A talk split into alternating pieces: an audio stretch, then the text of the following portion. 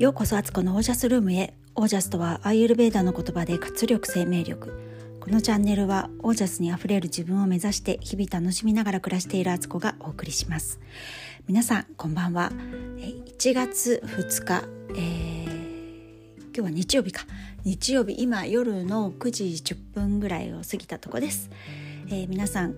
お正月2日目って言わないか、1月2日いかがお過ごしでしょうか。私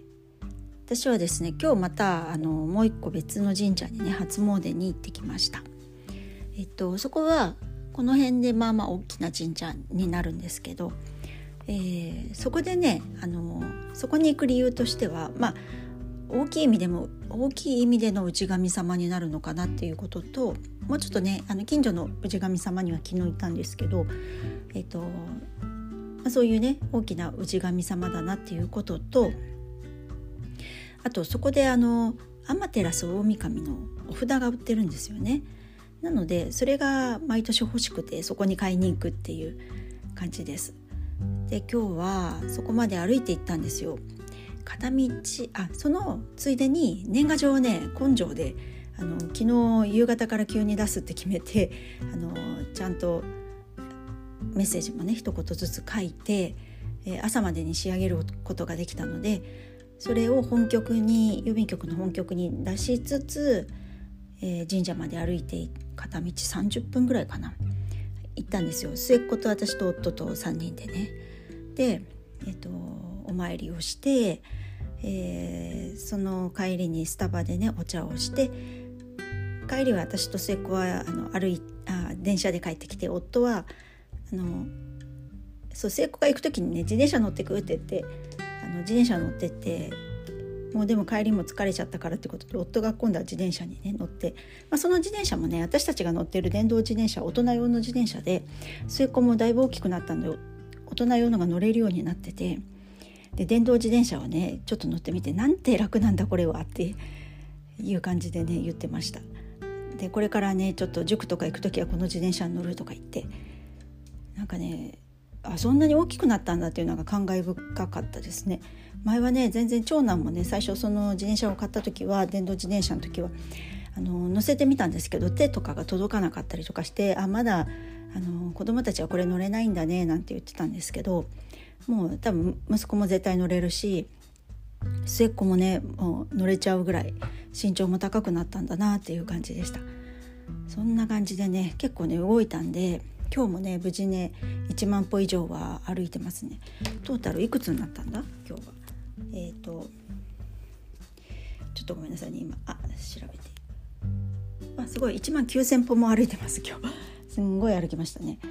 で、先ほどね家での筋トレとかもやりましたので、今日のミッションクリアっていう感じです。で、お昼はうちはですねカニを食べました。ズワイガニだったかな、5000円ぐらいのやつだったんですけど、あっという間にねなくなりまして、みんなね美味しい美味しいって言ってね、カニカマみたいって言うんだけど、カニカマこっちを模倣してんだってばっていう感じだったんですけど、カニカマみたい美味しいみたいな感じでね食べてまして、こっちですよっていうのをね教えることができたかなっていう感じですね。カニカマが本当のカニだと思ってるみたいな。でもね5人で食べるとあっという間だったから、これ普通にみんなが一人一人満足いくだけ買ったら、その量をね用意しようとしたら、多分今回買ったやつの3倍はいるかもしれないって感じですね。2倍か3倍かなって感じね。でも久しぶりに食べるとカニも本当美味しいですよね。冷凍のカニだったんですけど、それをね自然解凍して、そのままでもよかったんですけど、一回ちょっと蒸してねちょっとあったかい感じにしてね食べました。そして夕ご飯はサラダ中心的な感じでね、家族にちょっと胃腸を休めてもらうっていう、そんな感じでした。で、今日のお話です。お話ですっていうかテーマです。宣言しますっていうのを今日のテーマですね。YouTube をしばらく毎日更新しますというのをねちょっと宣言として出します。自分で言っといてわなって感じですけど、本当にできんのかって思いながら、でも意外と本当私やると決めたらやるので、こうやってこういう場を借りてね、宣言することでより自分で本当にやろうっていうのが皆さんのお力を借りてできるので、ここに宣言させていただきます。ありがとうございます。なんでやろうかなと思ったかっていうと、今度1月5日から12日の間スタートでファスティングがあるんですよ。でこれは私主催のものでなくて、石黒先生のね健康スクールの今第2期の人たちがね今やってて、そのファスティングが始まるんですね。で私はそれのフォローに入るので、先輩としてでまあね、一緒にやった方がそこのメンバーの人たちもいろんな形でね励まされるかなと思ってまたやるんですよ。でもこれは私ちょっとこの年末年始でいろいろ食べたりしたので、自分をリセットしたいっていう気持ちの方が大きいんですけど、そういう意味でもねちょっとファスティングをやろうと思っていて、でさらにはその記録をねちゃんと取っていこうと、毎回取ってるんですよ。私毎回ファスティングするたびにちゃんとその様子を動画に撮ったりとか、食べたものを動画に撮ったりしてるのに、いつもねそれを YouTube に上げようと思いながら、ついつい編集がめんどくさくって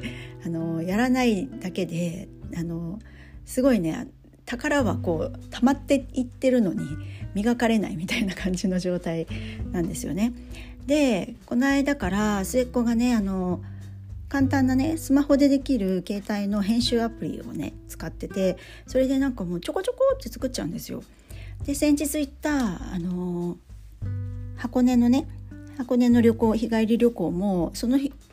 じゃないか、次の日にパパッと編集してもうアップしてるんですよ、彼女はね、彼女の YouTube にね。でそれ見てたら、本当こういう簡単にできるんだっていう、なんかどうも私は編集っていうとパソコンの前に座って、いろんなねいろんな角度から編集して、それにテロップつけたりボイスオーバーっていうねナレーション入れたりしなきゃいけない、サムネを作んなきゃいけないみたいな、なんかすごく頭でっかちに考えてたんですけど、なんかやろうとすれば全然そんな簡単なやり方でいいじゃんっていう、なんか自分の理想をねちょっとねハードルを下げようと思いまして、もう日々簡単な動画になると思うんですけど、逆に短いから皆さんも見やすいかもしれないし、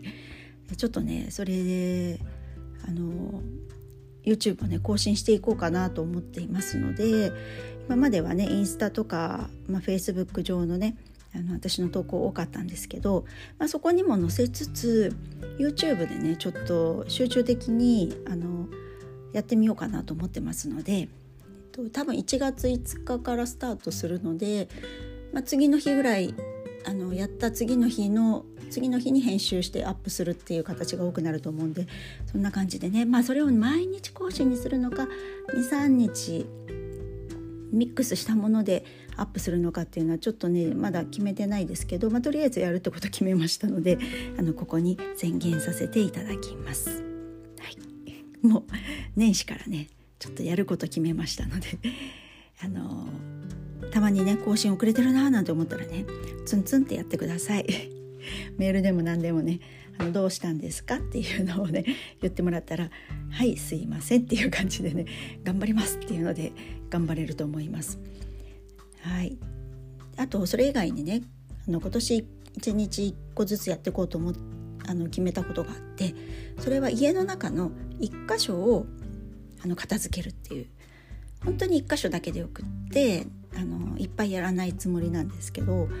そういうねちょこっとやるってすごくね本当積み重ねの効果っていうのは分かってるので、それやってみようかなと思って、今日はですね廊下の収納棚を片付けました。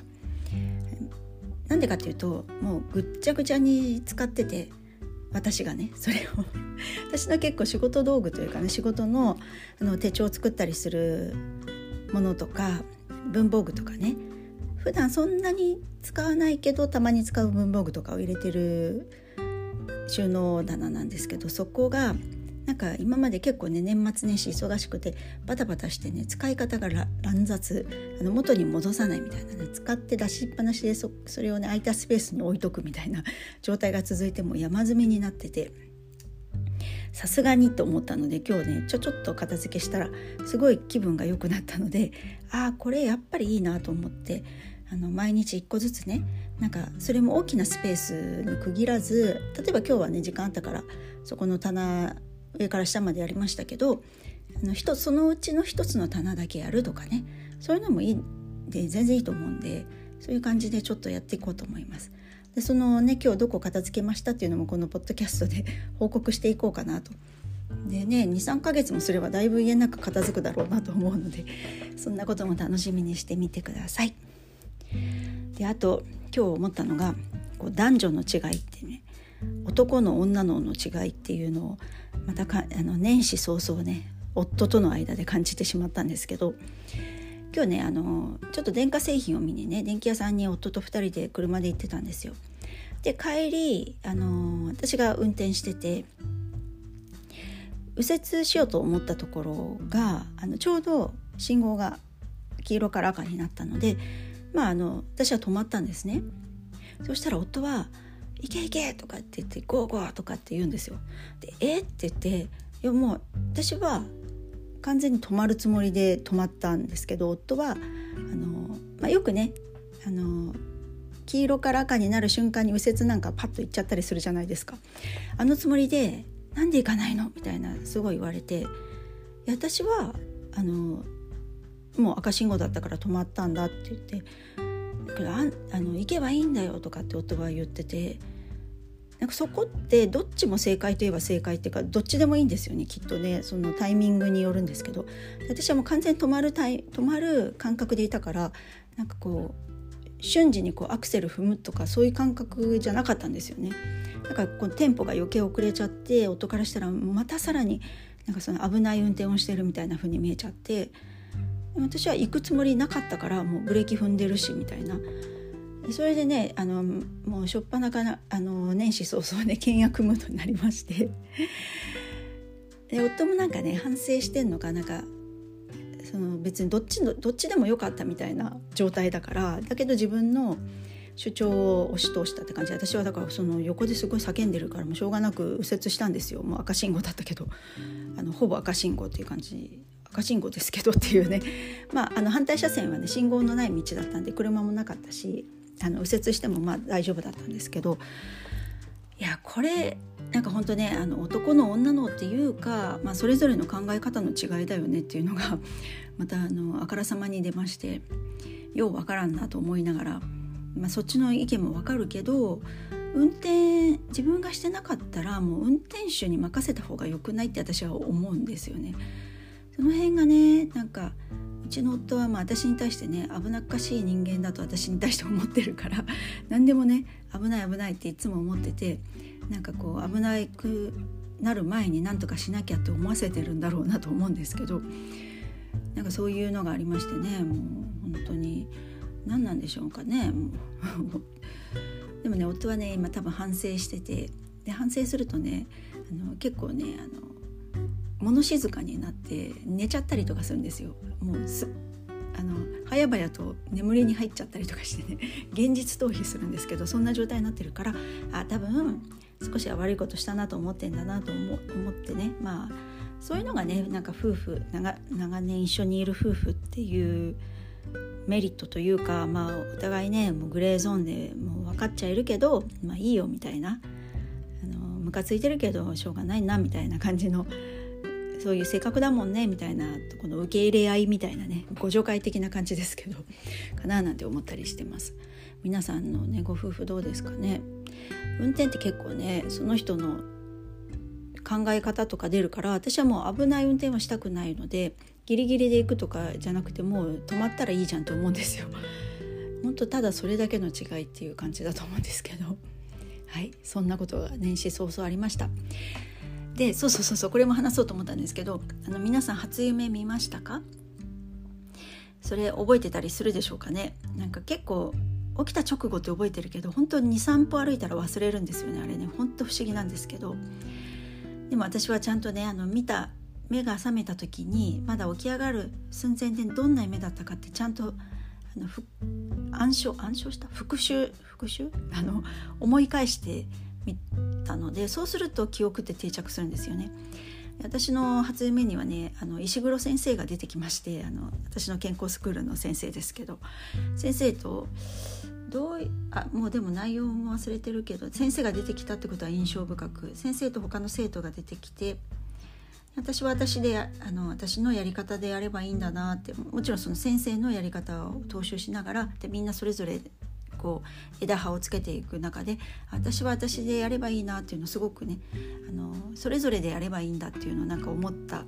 感覚がありました。そんな初夢でしたは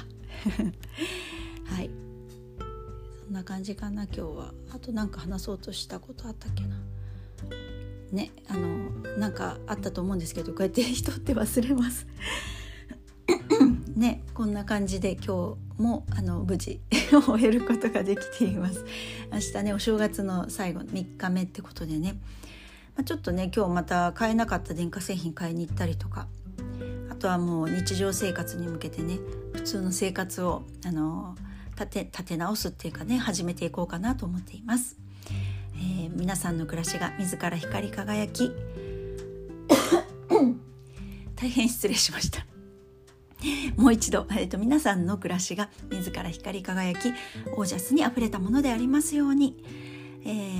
今更ですけどすいません、感想などご質問などは公式 LINE まで、ご連絡気楽にしていただけたらとっても嬉しいです。公式 LINE の登録も本当していただけたらめちゃくちゃ嬉しいです。よろしくお願いします。はい、それではオージャス、運転してる時に喧嘩は起きやすいな